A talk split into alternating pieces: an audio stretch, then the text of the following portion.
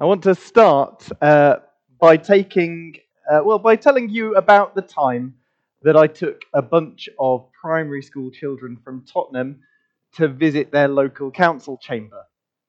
I've been doing some community organising, which puts a real emphasis on giving people who maybe don't always have a voice the opportunity to be empowered by speaking to those people who can make decisions, who can change their lives, and talking to them about the things that really matter to them.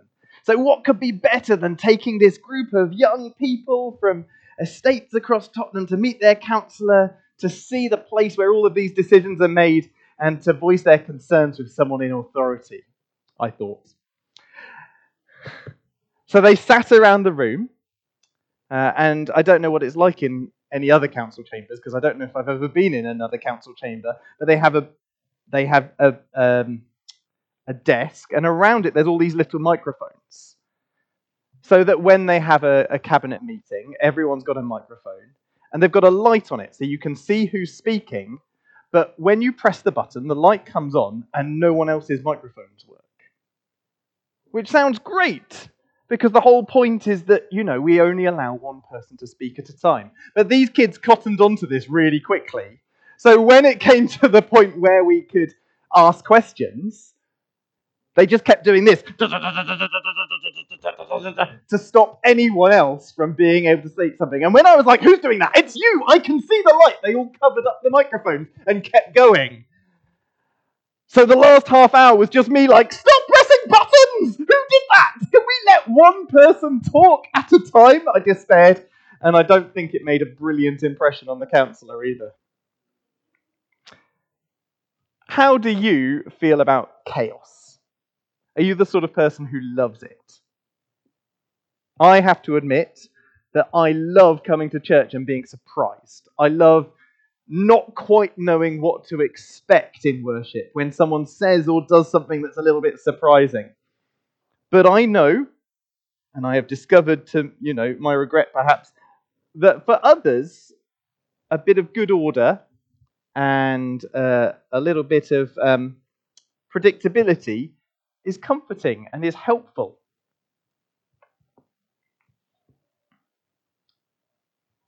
we have to read between the lines in our passage today to understand the problems in the church that Paul is speaking to. But if we do, we find that there is a whole lot of chaos. The Holy Spirit has been unleashed on this church gathering in a really remarkable way. And people are using their gifts as a foothold to elevate their own positions of leadership rather than lifting other people up. They're behaving as though their spiritual gifts make them, some of them, more important than another. And they're treating it as though the gifts are more important than declaring that Jesus is Lord. And over the last few weeks, we have heard how the Holy Spirit should be leading us to declare that Jesus is Lord. And from that flows a community where everyone belongs, everyone has a part to play, and where love matters more than any spiritual gift that we might put on display. And as we look at today's reading, the fact that Paul has to give these instructions at all suggests that there's another problem. People are turning up and talking, or perhaps even singing over each other with songs and teaching and words of revelation and interpretations. They're all speaking at the same time. And like those kids in that council chamber in Tottenham, the result is absolute chaos. If God is trying to speak to the church, then he's struggling to be heard in among all the noise. Now, I know that there's probably one or two of you who are sitting there going, well, that's all very interesting, Matthew, but what about the stuff about women speaking in church? I've been thinking about it for the last few minutes, and you're still not talking about it, which is a fair point. Verses 34 and 35 jump out at us, and it's really hard for us to ignore them.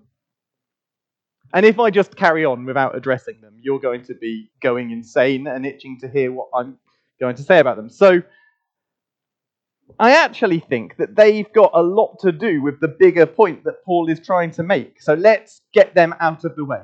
The verses, not the women, obviously. You see, because I think one of the reasons that they jump out is because they rub up so much against our modern sensibilities. We live in a world where men and women are treated as equals, or we hope that they are treated as equals. But in this world, where the early church was formed, women were considered property of their husbands. And where they had rare and they had very rare opportunities to speak in public at all. So Paul is in a way simply maintaining the expectations that are being placed on them by the rest of society. And lots of people stop there. This is just our modern pesky, sens- pesky modern sensibilities getting in the way of doing what Paul is asking us to do. Women should be silent in church. Now, my problem with this is it's not just our modern sensibilities that cause that problem. These things stick out to us because we're readers of the New Testament. This is Paul, the man who said, There is neither Jew nor Gentile, slave nor free, male nor female, for we are all one in Jesus Christ who called on men to love their wives as Christ loved the church. He's the great church planter who enabled Phoebe and Priscilla to lead along with many other women. Just three chapters earlier, he's assuming that women are going to speak in church and gives every impression that women are included when he encourages us all to eagerly desire the spiritual gifts. And that's not to mention Jesus and the regard that Jesus seems to hold women in. It seems so strange to be turning round and offering some kind of blanket ban on women speaking in church. So strange, in fact, that some scholars have concluded that these aren't Paul's words at all, and maybe he's quoting some people he disagrees with or that they were added later. But I don't really think we need to jettison these verses altogether to see that in the context, Paul's problem isn't with all women in all churches forever and ever. Amen. But there is something about the way that the women in this church are interacting which is causing a problem. You see, it's likely that it, they were seated like they would have been in the synagogues, with all of the women separate to the men. And it's likely that the women wouldn't have been educated in the formal Greek that they were speaking, they would have spoken different dialects. So they might have had some questions or not understood what was going on at all. They may have got bored and ended up chattering. Perhaps they were interrupting and undermining other people when they were speaking. Perhaps even their own husbands, bringing their own household conflicts into the church when instead they could have waited until they got home and asked those questions there. Whatever it was that they were doing, it wasn't building anyone up. Now, you might come to some different conclusions about these verses, and you are, as ever, encouraged to disagree with me. But the thing that seems clear to me is that as the Holy Spirit was moving through the early church, it didn't discriminate in who it rested on. It rested on all sorts of people from all sorts of different backgrounds, from all different parts of society, and they found themselves participating in this new community where they were all expected to live and work and get along together and worship together. And it was disruptive and it was unsettling. Like those children in a council chamber, it gave some people a voice who had never had an opportunity to speak in public before. And they didn't all use it wisely. And meanwhile, there were a few people who were very used to having all of the power and having all of being the only people whose voices were heard, and maybe they were knocked off their perch a little bit. So it created a certain amount of chaos. And there were people who were using that chaos as an opportunity to tear one another down rather than build them up.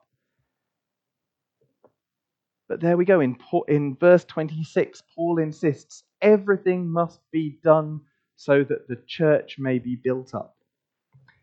In fact, the word church isn't there in verse 26. The translators have slipped it in because that's what Paul's been talking about so far. But actually, he just says everything must be done for building up. Some translations say for edification, which is not a word we use every day. So I kind of feel like it's simpler to just say everything must be constructive. Everything must be constructive. So Paul's message to the women and to all the people in Corinth is if you're not going to say anything constructive, then don't say anything at all. Or perhaps, more bluntly, shut up so we can hear from the Lord. If we're turning up to church and our agenda is for our own spiritual giftedness to be on display, that's not building up anyone. If we're chattering away and interrupting those who are speaking, that's not building up anyone. If we're speaking loudly in tongues but no one knows what we're saying, that's not building up anyone. Instead, Paul says, take it in turns. Give everyone a chance, but allow God to speak through the Spirit. Allow some time to weigh everything up. Does this seem consistent with the God that we have encountered in Scripture and in Jesus Christ? Does this build us up? Does it declare that Jesus Christ is Lord? Let's have a little order so that God can get to work.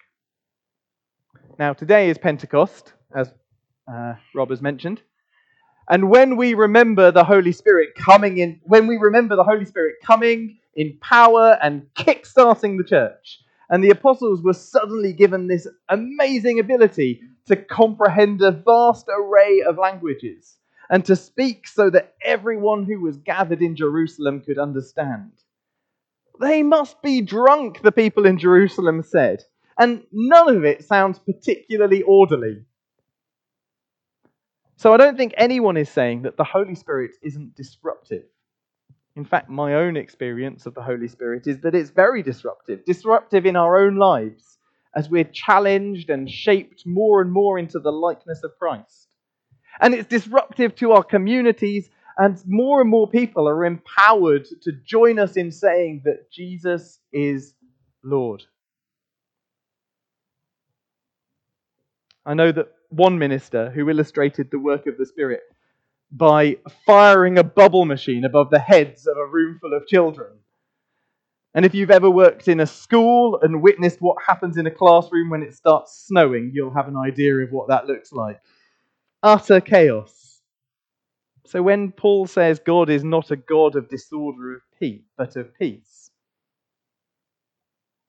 he's not saying the Spirit isn't disruptive. The Spirit is deeply disruptive but is always disrupting us towards peace, towards God's shalom in the world.